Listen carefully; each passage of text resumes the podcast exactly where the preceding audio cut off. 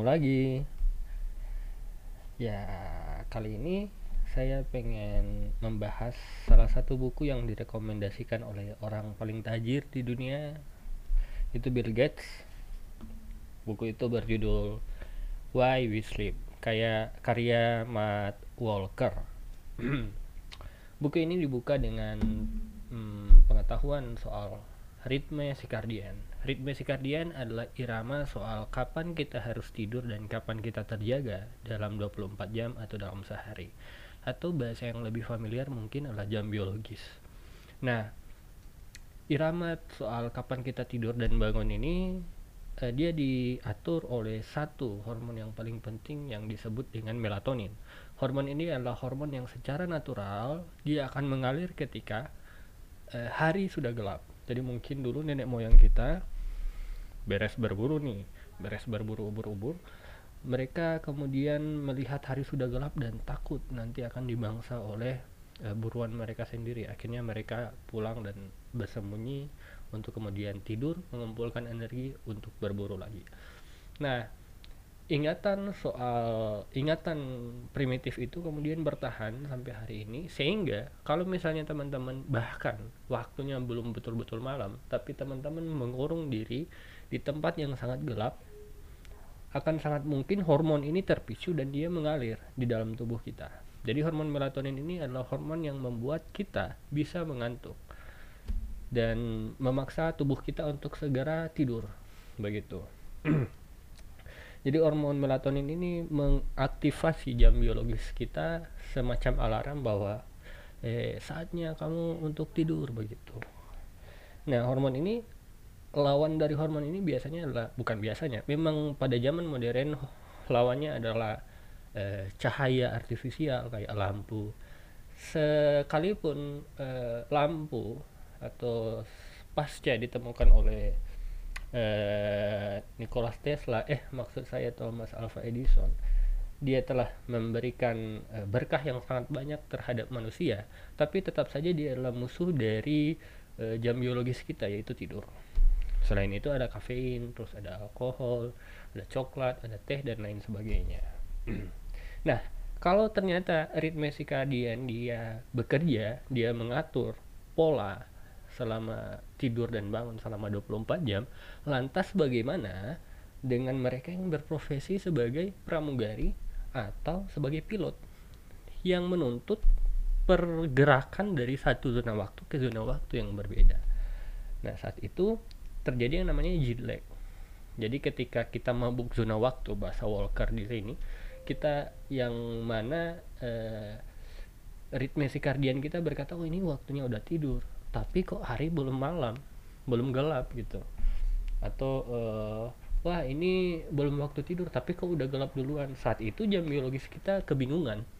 Dan implikasi yang paling paling buruk dari kemungkinan paling buruk terjadi adalah uh, peningkatan apa namanya peningkatan uh, penyakit kayak cancer eh kanker atau serangan jantung dan banyak lagi penyakit-penyakit lain yang bisa saja terjadi. Nah, buku ini adalah buku yang pengen membuka mata kita bahwa sumber daya, bahwa sumber dari energi kita yang tak terbatas yang telah disediakan oleh alam secara gratis yaitu tidur, kalau tidak kita manfaatkan dengan baik, ternyata kita bisa Eh, mengalami berbagai macam penyakit. Jadi namanya deprivasi tidur kalau kata Walker.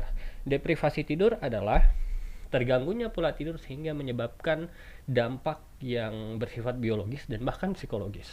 Jadi orang-orang yang e, punya potensi bunuh diri paling tinggi adalah orang-orang yang sering insomnia atau jarang tidur begitu.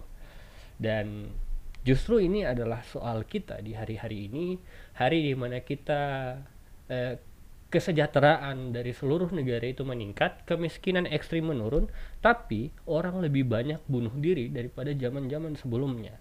Dan kalau kita pengen benar-benar mengentaskan uh, misi dari umat manusia abad 21 yaitu mengurangi bunuh diri, meningkatkan kebahagiaan, mungkin langkah pertama adalah memperbaiki pola tidur kita masing-masing. Karena kekurangan tidur akan berpengaruh terhadap keinginan, kecemasan untuk ingin bunuh diri. um, ya itu ya. Jadi soal circadian rhythm selanjutnya buku ini membahas ada namanya fase tidur. Fase tidur ini terdiri dari dua. Ada fase NREM dan fase REM fase NREM ini adalah fase ketika saklar kesadaran kita itu dia te, dia mati dan tubuh kita perlahan-lahan hanyut tenggelam kesadaran kita tenggelam. Jadi otak dan tubuh kita itu akhirnya kayak saklar off gitu dia teroffkan begitu. Nah, saat itu dunia tiba-tiba gelap aja gitu. Nah fase kedua adalah fase REM. Fase REM adalah fase di mana tubuh kita udah benar-benar off, tapi otak kita malah aktif, malah on gitu.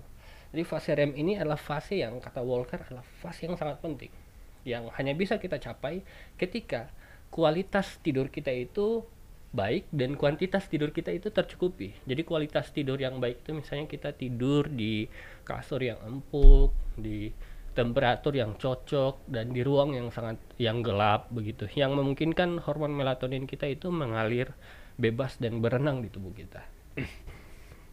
Kualitas tidur dan kuantitas tidurnya bagus. Ya kuantitas tidur itu eh, kuant, eh, jumlah jam tidur kita misalnya 6 sampai 8 jam yang disarankan memang 8 jam baiknya tidur itu nah eh, fase REM ini fase yang sangat penting karena ketika kita memasuki fase REM saat itu kemudian kita bermimpi. Jadi mimpi itu terjadi ketika tubuh kita itu udah off, otak kita aktif.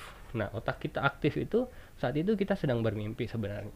Dan ketika memasuki fase REM, saat itu ingatan-ingatan yang terkumpul selama satu hari itu kemudian diorganisir oleh otak kita.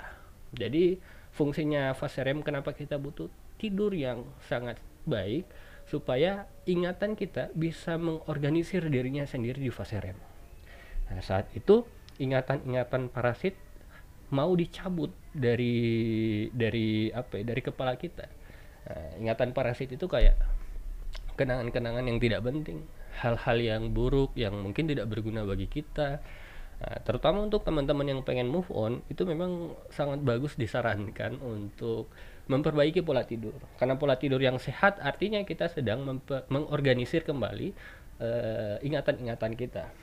Jadi memang benar kayak saya pernah baca tulisannya Zen RS. Jadi ingatan tuh dia bekerja semacam laci. Jadi ada ketika satu rak dibuka, ada rak lain yang harus kita tutup. Nah, harga dari mengingat ternyata adalah melupakan. Jadi ketika kita memasuki fase REM, demi mengingat hal-hal penting kita harus melupakan hal-hal yang tidak penting. Jadi uh, ingatan-ingatan terkumpul nih, oh, ini penting, ini tidak penting. Nah, yang tidak penting kita buang ke tempat sampah kesadaran atau alam bawah sadar. Yang penting nih kita taruh di alam sadar gitu. Nah, jadi itu fungsinya fase REM itu. Dia memetakan kembali ingatan kita. Uh, nah, ada yang menarik di sini si Walker dia menyebut salah satu film yang juga adalah film favorit saya judulnya Eternal Sunshine of the Spotless Mind ini film yang dibintangi oleh Jim Carrey film tahun 2006 ya ini juga saya rekomendasi saya rekomendasikan lah ke teman-teman buat nonton ini mumpung lagi karantina dan mungkin bosan film ini bercerita tentang orang yang pengen move on dan dia pergi ke satu dokter yang dokter itu keahliannya adalah menghapus ingatan. Nah, hebat kan? Dokter spesialis menghapus ingatan.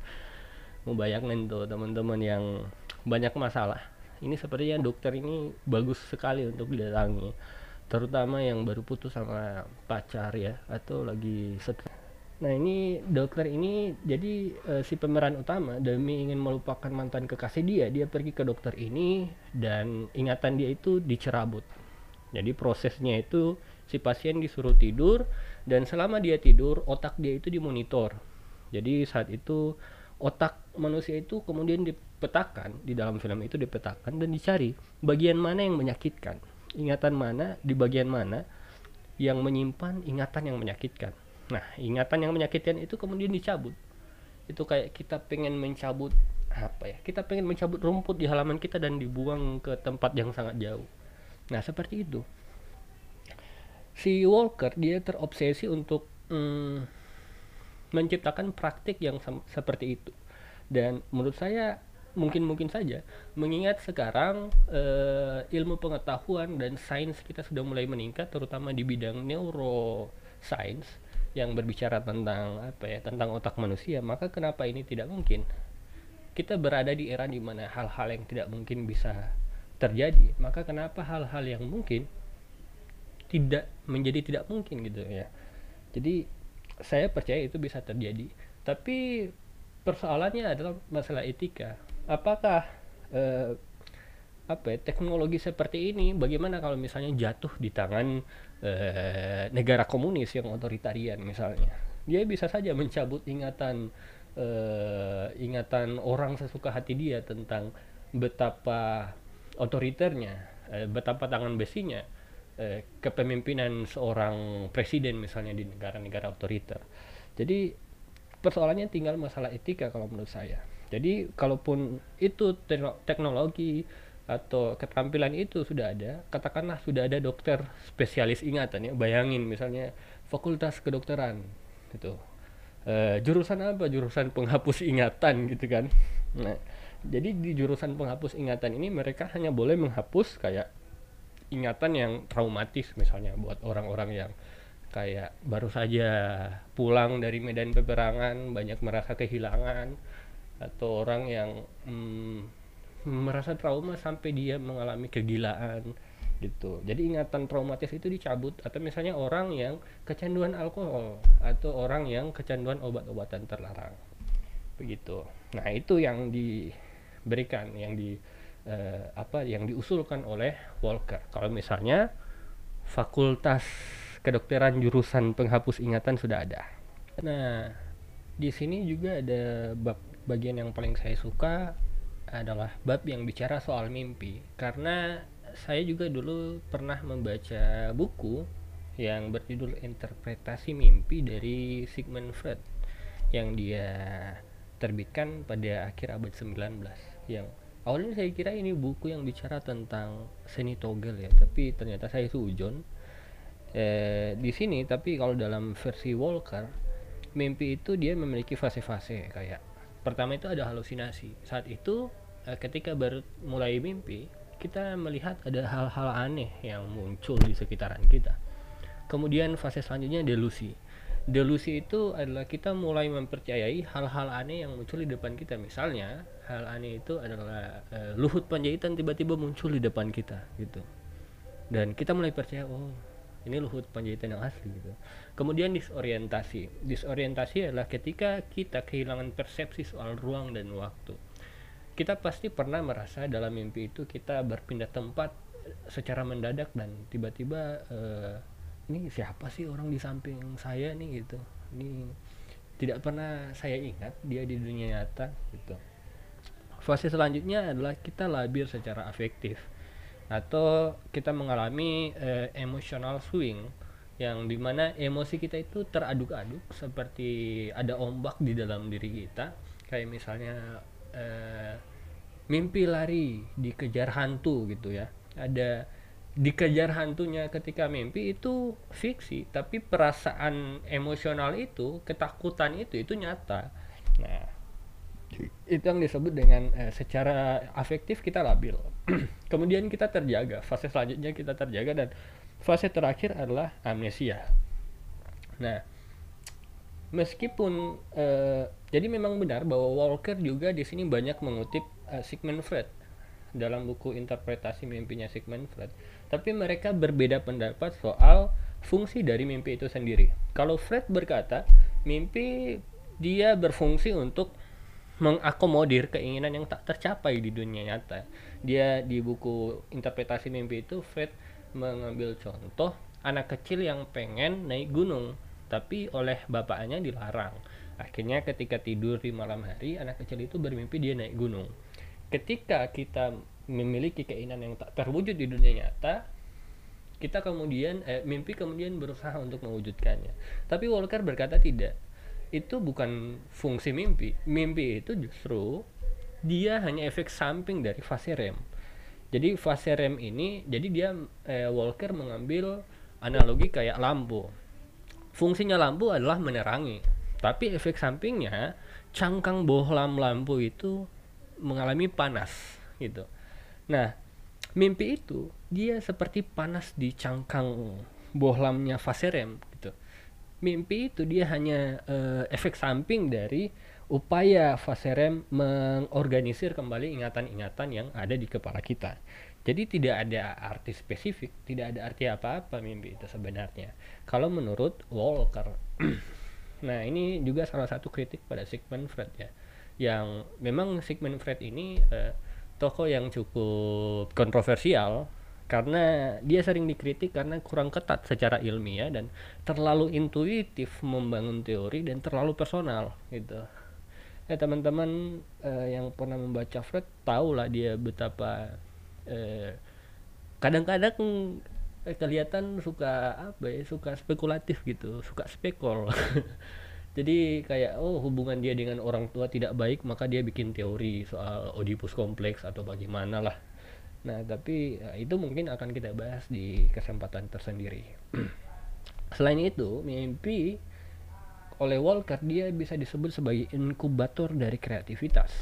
Kita telah melihat banyak karya-karya magnum opus dan masterpiece eh, dunia itu lahir justru lewat rahim mimpi gitu. Kayak misalnya The Beatles. Siapa sih vokalis The Beatles ini?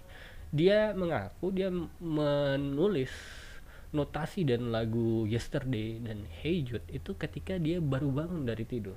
Itu katanya lagu yang terilhami itu dari dunia mimpi. Terus ada seorang penyair yang dia menemukan bait yang sangat indah di mimpi kemudian dia tulis ketika dia uh, bangun. Dan di tengah-tengah dia proses menulis kembali apa yang uh, apa kata-kata yang dia dapat dari mimpi dia diganggu oleh seseorang yang mengetuk pintu depan dia dia membuka pintu itu tamu itu masuk dan ketika dia kembali ke tempat di mana dia menulis dia lupa. Dia kemudian uh, amnesia gitu. Nah konon katanya puisi itu saya lupa tapi siapa penyairnya. Tapi puisi itu uh, didaulat sebagai salah satu puisi yang paling bagus di dunia kepenyairan. Nah, kemudian ada juga uh, sastra, dunia sastra yang yang mengenal apa namanya ada namanya realisme magis yang bisa kita temukan pada cerita cerita-cerita Milan Kundera atau Haruki Murakami yang sering menggunakan mimpi sebagai premis dari plot ceritanya. Seolah-olah mimpi itu bisa mengungkapkan intensi dasar yang tersembunyi dari inti rahasia hati manusia yang paling dalam begitu Nah, terus juga uh, ada di dunia lukis ada namanya surrealisme. Kita tahu Salvador Dali dan uh, yang yang senang mencampur adukan antara realitas dan uh, sesuatu yang absurd begitu. Uh, untuk beberapa orang memang proses dari jadi tadi kan ada fase mimpi halusinasi, ada delusi, disorientasi, uh, labil secara afektif, terjaga dan amnesia. Beberapa orang itu di antara ketika terjaga dia belum sepenuhnya amnesia. Uh, itu tergantung kalau menurut saya sendiri uh, ingatan kita soal apa yang kita mimpikan itu bisa dilatih loh. Jadi saya dulu ada aplikasi di HP dia semacam jurnal mimpi. Jadi apa yang saya mimpikan semalam sebelumnya itu sering saya tulis. Nah mungkin begini apa yang terjadi pada sastrawan tadi. Jadi ketika dia bangun dia belum amnesia 100% jadi ingatan dia itu masih cukup kuat. Alam bawah sadar dia itu masih cukup aktif. Roda kreativitas dia itu masih cukup berjalan. Tapi ketika dia diganggu oleh diintervensi oleh ketukan pintu tiba-tiba proses dia dari ke amnesia itu menjadi cepat gitu menjadi 100% cepatnya. Makanya Thomas Alva Edison dia punya trik yang sangat menarik. Jadi saya bahkan tidak heran akhirnya Thomas Alva Edison ini itu banyak banyak menciptakan inovasi pada zamannya ya salah satu inovasi terbaiknya adalah uh, mencuri inovasi orang lain. Ironisnya begitu. Tapi yang menarik adalah metode dia yang juga dikagumi oleh Walker. Jadi Thomas Alva Edison punya kebiasaan setiap kali dia bangun tidur dia harus menulis sesuatu mumpung otak alam bawah sadarnya itu masih aktif. Jadi di dekat tempat dia tidur selalu disediakan pena dan kertas gitu jadi ketika dia bangun dia langsung nulis apa pun ide yang terbesit di kepala dia nah itu soal mimpi jadi dan ini adalah hal yang justru bisa sangat konstruktif di saat-saat kita mengisolasi diri secara mandiri di di tengah-tengah wabah ini. Jadi hari-hari ini eh, siapa tahu teman-teman pengen bikin masterpiece begitu ya. Teman-teman pengen bikin karya terbaik teman-teman sepanjang masa tidur adalah cara yang paling produktif sekarang gitu. Jadi eh, kalau menurut apa ya tarekat al rebahania ini rukun iman pertama itu memang adalah rebahan di zaman-zaman begini. Karena banyak karya seni yang legendaris muncul ketika uh, mereka bangkit dari mimpi mereka jadi tunggu apa lagi kalian? Nah itu soal mimpi. Dan apalagi ya? Buku ini juga dia membahas tentang sleep disorder. Sleep disorder itu ada macam-macam ya. Ada yang paling umum itu insomnia. Insomnia itu kan e, orang yang susah tidur dan mereka biasanya bisa tidur itu nanti pagi. Tuh. Yang menarik di buku ini ternyata insomnia itu dia bisa relatif kepada seseorang dengan jenis kelamin tertentu dan juga dengan ras tertentu. Jadi untuk perempuan untuk perempuan insomnia itu sangat mungkin terjadi berkali-kali lipat. Misalnya dua kali lipat kemungkinan terjadi insomnia pada perempuan dibandingkan laki-laki.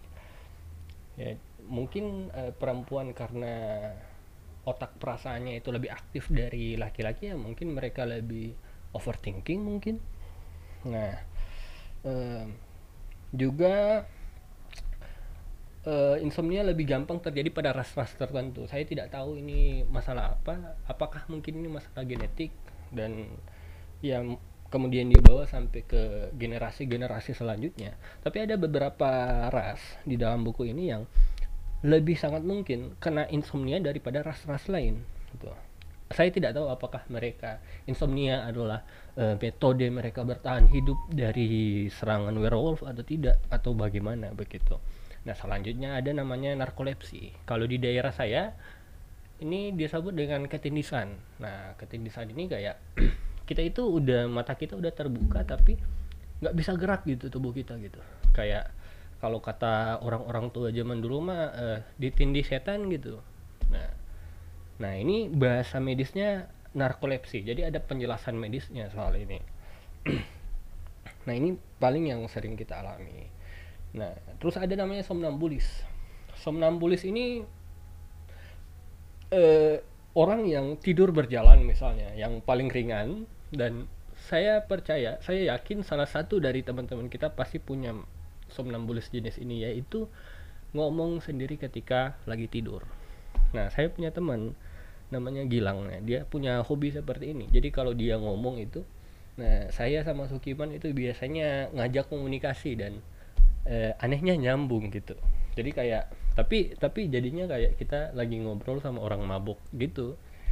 Nah itu bisa disebut somnambulis tapi dalam level yang sangat ringan. Nah level yang cukup berat itu kayak misalnya udah berjalan dalam keadaan tidur terus ada yang masak dalam keadaan tidur. Terus beraktivitas fisik tapi dalam keadaan tidur. Nah itu aneh banget. Nah ini salah satu sleep disorder dan ada yang saya, saya, baru tahu dari seorang dokter ahli tidur juga di salah satu vlog Panji Pragiwaksono ada namanya sleep texting salah satu varian dari somnambulis ini. Bayangin teman-teman tidur dan teman-teman bangun teman-teman melihat handphone teman-teman dan di sana sudah ada pesan chat yang terkirim ke beberapa orang.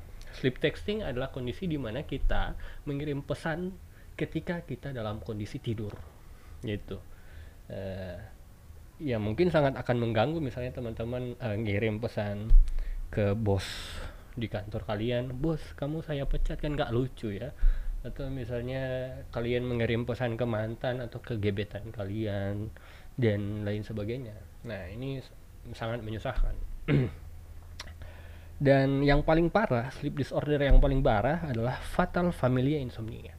Kalau insomnia biasa, dia hanya bisa hmm, menjaga mata kita tetap terbuka selama beberapa menit, eh beberapa jam, katakanlah seharian penuh. Fatal familial insomnia bisa berjalan selama berhari-hari, bahkan mungkin berminggu-minggu dan paling parah dia bisa berjalan selama berbulan-bulan ada salah seorang guru musik yang pernah menderita penyakit semacam ini. Uh, dia mengeluhkan kepada istrinya pertama kali bahwa oh saya tidak bisa tidur dan kemudian hal yang sama terjadi selama malam-malam selanjutnya. Akhirnya dia dibawa ke rumah sakit dan selama berminggu-minggu berbulan-bulan tubuh dan mental dari pengidap fatal familiar insomnia ini merosot bebas. Jadi eh, bahkan cara dia berkomunikasi pun itu udah udah sangat-sangat apa ya kalau komputer loading banget gitu. Jadi saya pernah nonton videonya ada videonya di YouTube dan pernah saya share di Twitter. Jadi kalau teman-teman lihat itu dia kayak zombie itu jadi orang itu akhirnya ya, terlihat seperti zombie dan hmm, dia tidak bisa berkomunikasi kayak ya mayat hidup aja gitu. Dan insomnia itu berjalan selama enam bulan hingga akhirnya orang tersebut wafat. Jadi bayangkan betapa tidur itu sangat penting bagi kita. Jadi cara untuk membunuh orang sebelum dia benar-benar mati kita menciptakan zombie gampang. Kita jaga orang-orang agar tidak tertidur gitu. sehingga tidak heran si Walker ini berkata bahwa akan ada satu saat kelak ketika tidur itu akan menjadi salah satu bagian dari hak asasi manusia. Jadi tidur itu akan menjadi sinonim dari kemerdekaan kita. Dia mengambil ini dari satu sampel yang juga dia ulas di buku ini. Eh, seorang mantan presiden eh perdana menteri Israel pernah diculik, di, disekap oleh tentara Uni Soviet dan diinterogasi selama bermalam-malam lamanya dan e, metode interogasi yang digunakan saat itu disebut Uni Soviet sebagai sleep management. Caranya bagaimana?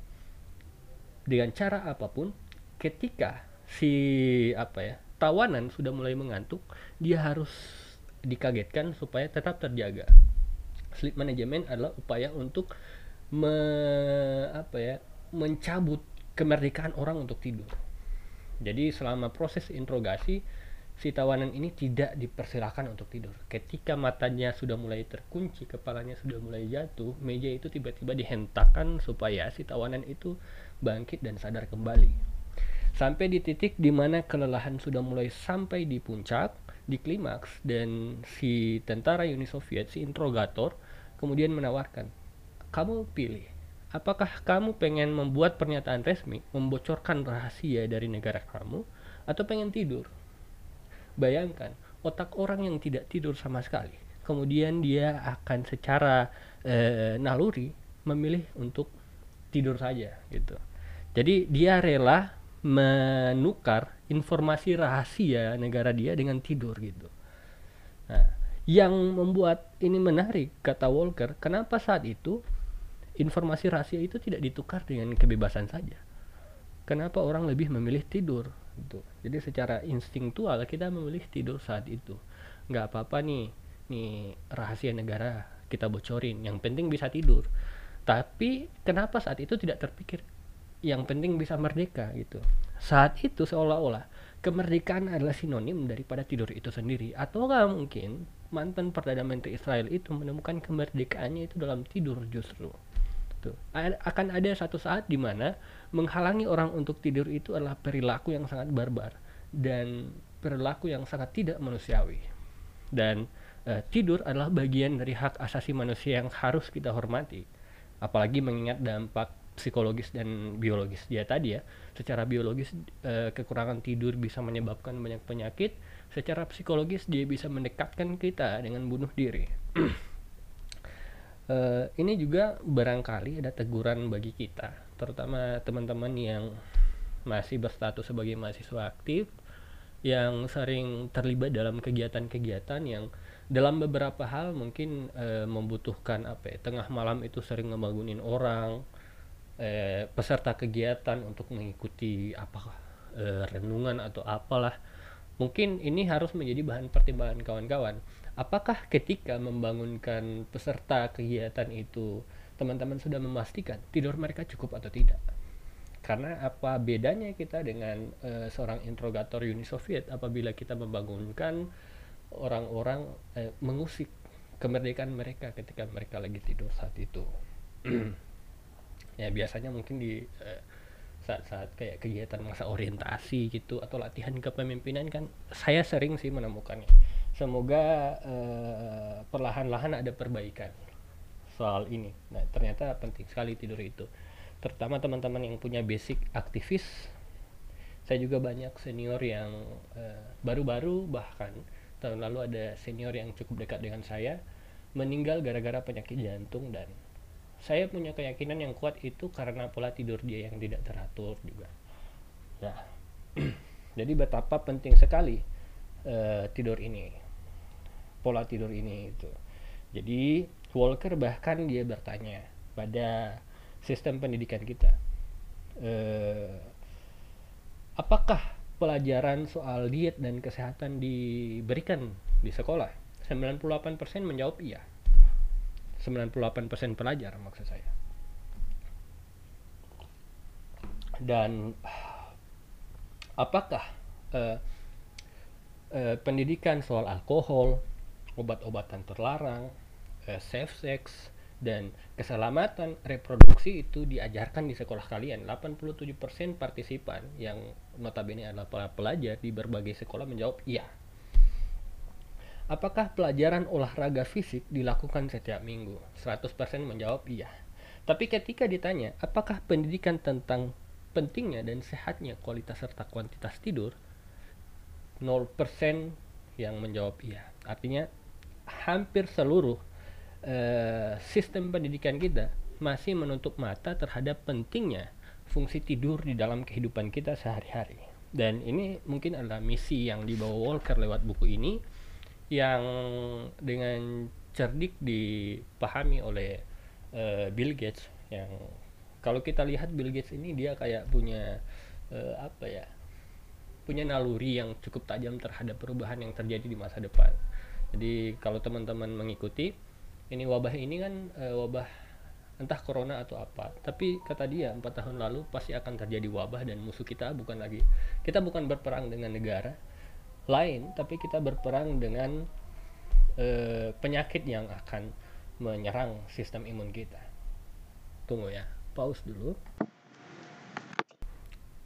Ya jadi inilah misi dari Walker. Dia pengen mengangkat uh, tidur dan pentingnya tidur sebagai salah satu bagian dari hak kita yang tidak boleh diganggu gugat. Karena karena kalau kita pengen membatasi tidur seseorang maka kita memberikan kita secara sengaja menaikkan kemungkinan mereka untuk mengalami gangguan apa namanya ancaman-ancaman biologis dan psikologis secara apa ya secara sadar gitu. Dan tidur juga barangkali nah ini berita baik untuk eh, tarekat ala rebahani bahwa tidur bagi Walker harus disingkirkan dari stigma-stigma bahwa orang yang tidur itu malas, orang yang tidur itu uh, masa depannya tidak cerah begitu. Sampai ada di apa? Kalau dulu saya di salah satu lingkungan saya dianggap bahwa tidur 1 2 jam sehari itu itu adalah orang yang jago gitu. Tapi sebenarnya dalam apa by statistik negara-negara yang jadi uh, deprivasi tidur itu bukan hanya deprivasi tidur apa mencegah orang mengganggu pola tidur sehingga berdampak secara biologis dan fisio dan psikologis tidak hanya apa ya tidak hanya memiliki dampak negatif dalam skala mikro dalam skala individual. Jadi biologis dan psikologis itu skalanya individual tapi juga akan berdampak secara makro negara-negara yang memiliki pendapatan apa ya PDB yang rendah itu biasanya adalah negara yang kualitas tidur rata-rata warga negaranya kualitas tidurnya itu sedikit kurang atau tidak tidak cocok 8 jam sehari gitu. Jadi tidur juga bisa berpengaruh terhadap pendapatan ekonomi negara. Betapa hal-hal yang sangat sepele yang sering kita anggap remeh masalah tidur dan bahkan kita stigmatisasi sebagai kelakuan orang malas. Bagaimanapun juga kan tidur itu ya ya adalah fitrah manusia kan adalah fitrah biologis kita begitu. Mm. ternyata dia memiliki dampak yang bahkan bisa sangat vital terhadap ekonomi. Bila dia di apa ya dia di, di deprivasi secara dalam skala yang lebih makro yang lebih besar.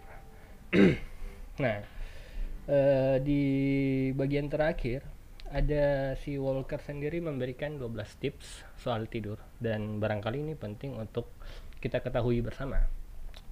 Jadi ada 12 tips untuk tidur agar tidur menjadi lebih sehat. Nah, ini saya tulis ya di sini. Jadi penting soalnya informasi ini. Satu, buatlah jadwal tidur. Jadi baiknya teman-teman kita pergi tidur dan bangun pada waktu yang sama setiap hari. Begitu jadi dan juga kita harus kita kata Walker terlampau sering menyetel alarm untuk bangun tidur tapi kita sering lupa untuk menyetel alarm agar kita tidur. Nah itu juga penting menurut dia. Kata Walker kalau jadi ada 12 tips di sini dan kalaupun hanya ada satu tips yang pengen teman-teman ambil dan bawa pulang baiknya adalah tips pertama ini. Jadi ini mungkin adalah tips yang paling sakti dari dia. Kedua adalah olahraga memang bagus tapi jangan olahraga terlalu malam. Jadi baiknya kita berolahraga 2 sampai 3 jam sebelum tidur gitu. Itu batas olahraga kita. Terus hindari kafein dan nikotin ini ketiga. Kopi, cola, teh atau coklat mengandung stimulan kafein katanya. Nah terus hindari minuman beralkohol jadi alkohol mungkin akan membuat kita lebih rileks tapi ketika efek dan mungkin membantu kita tidur tapi ketika efek alkohol itu udah mulai hilang maka kita akan terjaga gitu akan kaget dan terbangun di tengah-tengah tidur. Tidur kita terintervensi begitu. Terus kelima hindari makanan berat.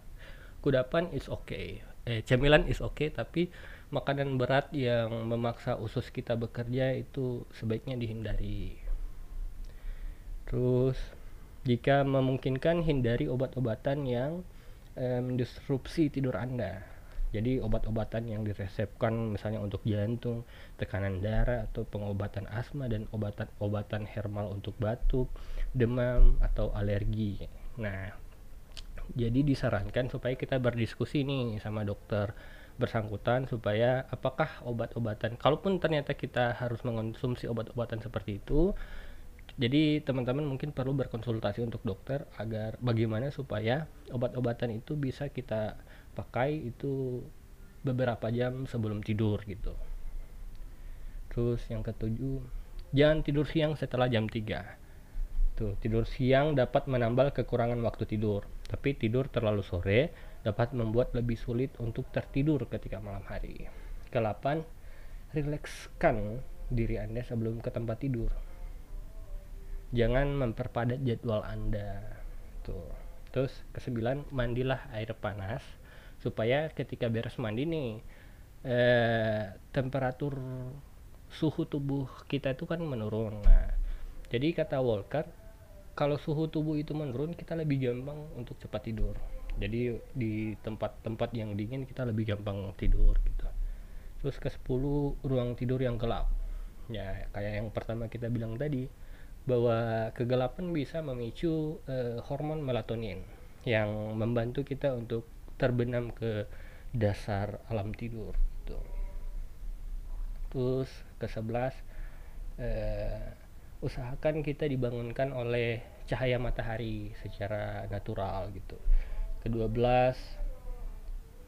uh, kalau kita masih susah tidur selama 20 menit maka bangun lagi dan buat diri kita lebih rileks misalnya baca buku dengar musik. Jadi rilekskan diri kita.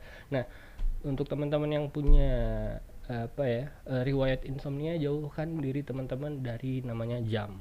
Tuh jauhkan dari gawai dari HP maksud saya.